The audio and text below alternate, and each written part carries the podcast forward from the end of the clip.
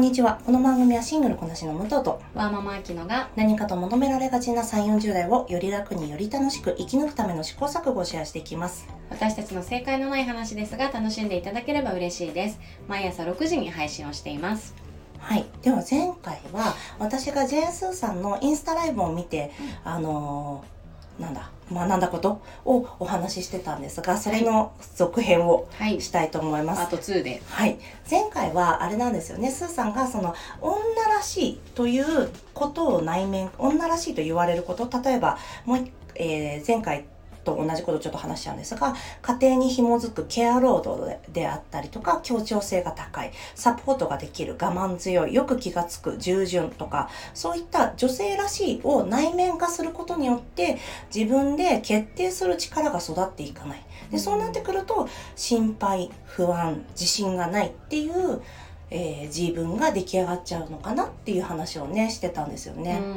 んそうそう。じゃあそれをどうしていくのかっていう話をその後スーさんがしてたんですけどやっぱりその時にスーさんがあのとにかく分析をする。うん。観察と分析をする。うんうん。でその時パーッと話してたのが工夫観察分析。その後もう一回工夫が来てか継続って言ってたんです。うんもう一回そう言うと工夫観察分析工夫継続。うんうん。そう。なんか観察と分析はうん。なんとなくこうコーチとしても話す機会としてわかるけど、うんやっぱりそこの工夫が大事なんだろうね。ねそう。なんか多分その時に多分お話に絡めてなんだけど、なんだろうな。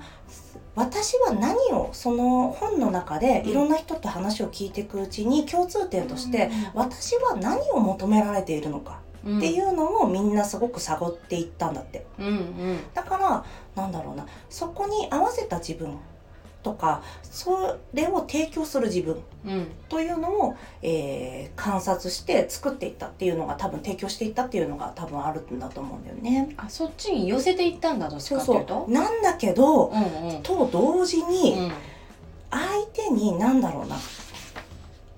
えー、と人の期待に応える。うん。ことと同時に自分の尊厳を守る。うん。ことを同時にやる。だからうん。寄せていきつつ、うんえー、なんだろうね自分の核というものもちゃんとそこに沿わせていくっていうイメージだよね。そうなのその時にインスタライブの中で置かれた場所で咲く酒ってことですねって言われた方がいたんだよね。でその時にスーさんがあの多分置かれた場所で咲きなさいっていうご本があるんだけどはいそれをディスったりする意味じゃなくて、うん置かれた場所で咲くんじゃなくて自分が咲ける場所に動くんだよ足があるんだからって言ってたの。おーかっこいい。でそれが工夫に当たるところかなと思ったんだよね。うんそうそ何でもかんでも求められるものを提供するっていうよりかは、うんうん。やっぱりそこに自分を置いた上で自分が寄せていく、うんうん。自分で寄せていくうん。っていう作業がう、ね。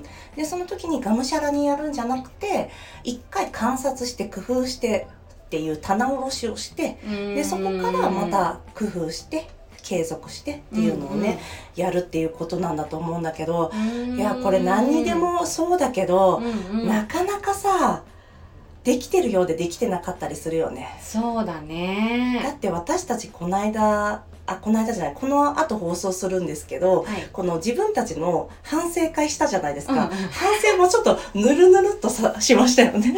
ちゃんとこの回を踏んでちゃんと工夫、えーそうですね観察分析？そうですね。した方が良かったね。そうね。うん、まあまあそれはそれで、ねはい、本日学びになりました。学びになりましたね本当に。なんか以前スーさんが言ってたまあ多分それもラジオだだと思うんだけど、なんかよよく若者に夢を持てって言うけど、うんその夢は持たなくてもいい、うんけど好きなものは、うん。好きなものや自分の感情が動くものうん。を見つける癖はつけといた方がいいってす言あーってたなるほどのがあってね。そうね。すごい私共感して、うんうん。やっぱり夢って言われても、うん、ピンとこないかもね。そうん、あと夢ってちょっと遠くにあって達成できるかできないかわからないものだけど、うんうん。好きなもので自分の感情が動くものだったら、うん。やっぱり身近にあるものだからね。ね、そこにやっぱりヒントがあるし、うん。そのそれこそなんだろう幼稚園生とか小学校小学生が夢をこう言うのはうん。夢を描くのは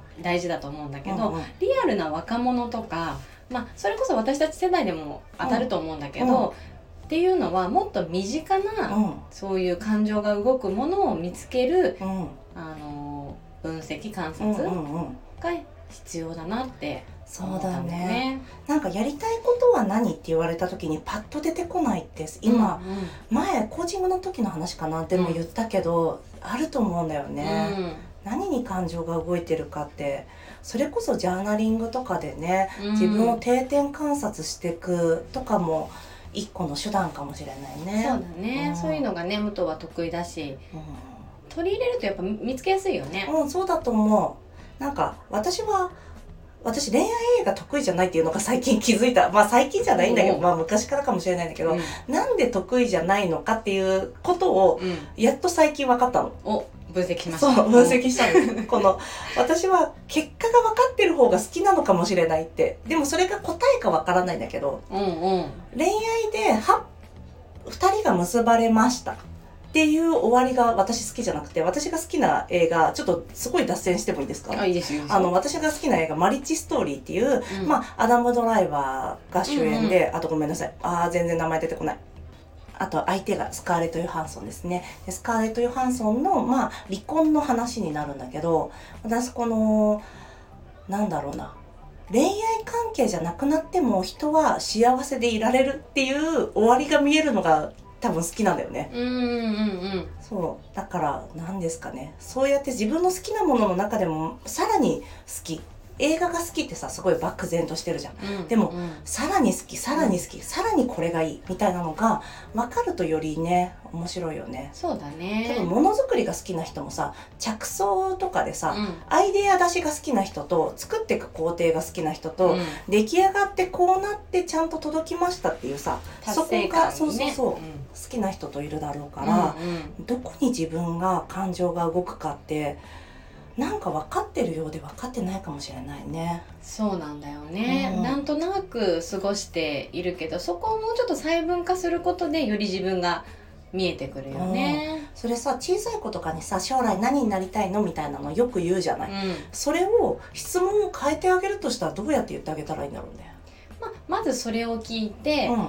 どうしてそ何がそれが好きなの、うんうんってこう深掘りしてってあげるところかね。うん、あ誰かがなんだっけ？これ発売されてるものか忘れちゃったんだけど、うん。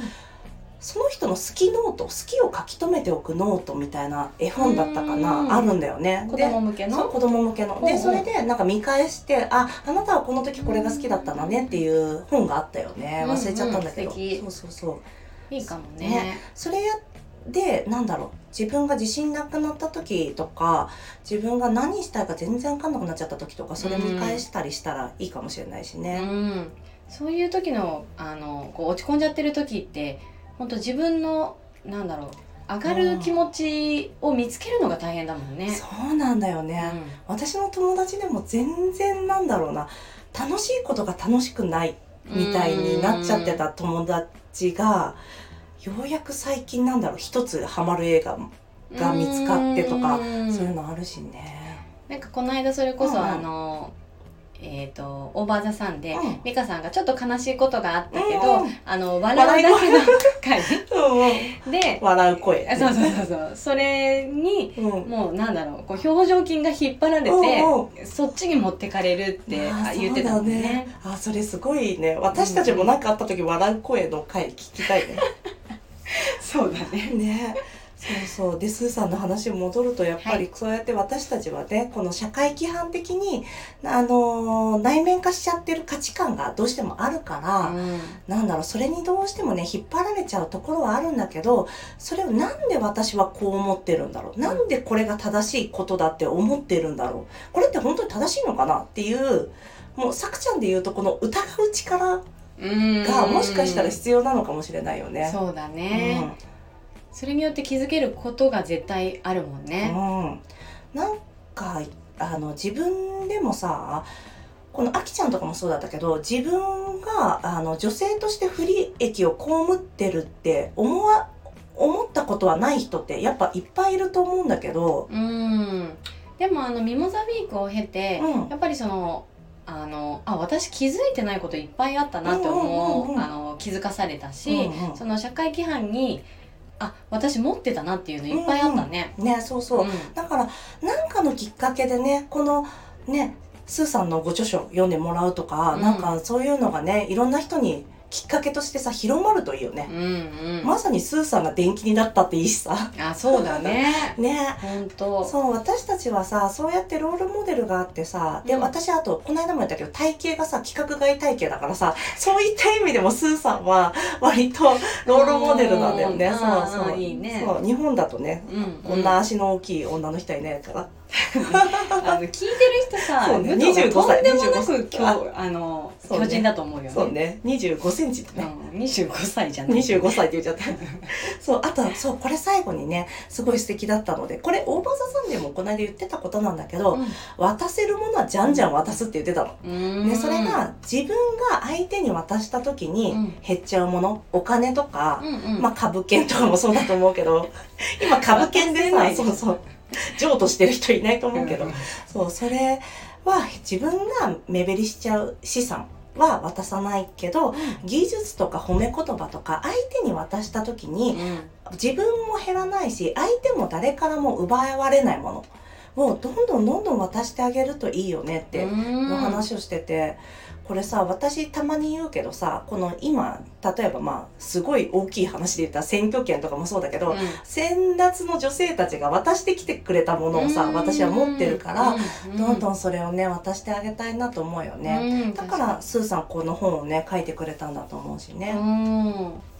スーさんの話って本当にあの勉強にもなるしスッと心に入ってくるからうんありがたいねそうあと愛があるよね。ああそうだそうだねからかな。うんうんうんなんかあのまあ本のね宣伝だとは思うんだけどそれだけじゃないじゃん。うんうん私たちに本当に知ってほしいってこのこれこういう考え方があったらもっとねすあの楽になったりとかあるよっていうのをさ、あの心から言ってくれてる感じがあるんでしょうね。本当に女性に向けてうんうんエンパワーしてくれるなっていうのが伝わってくるねそうそうそうね。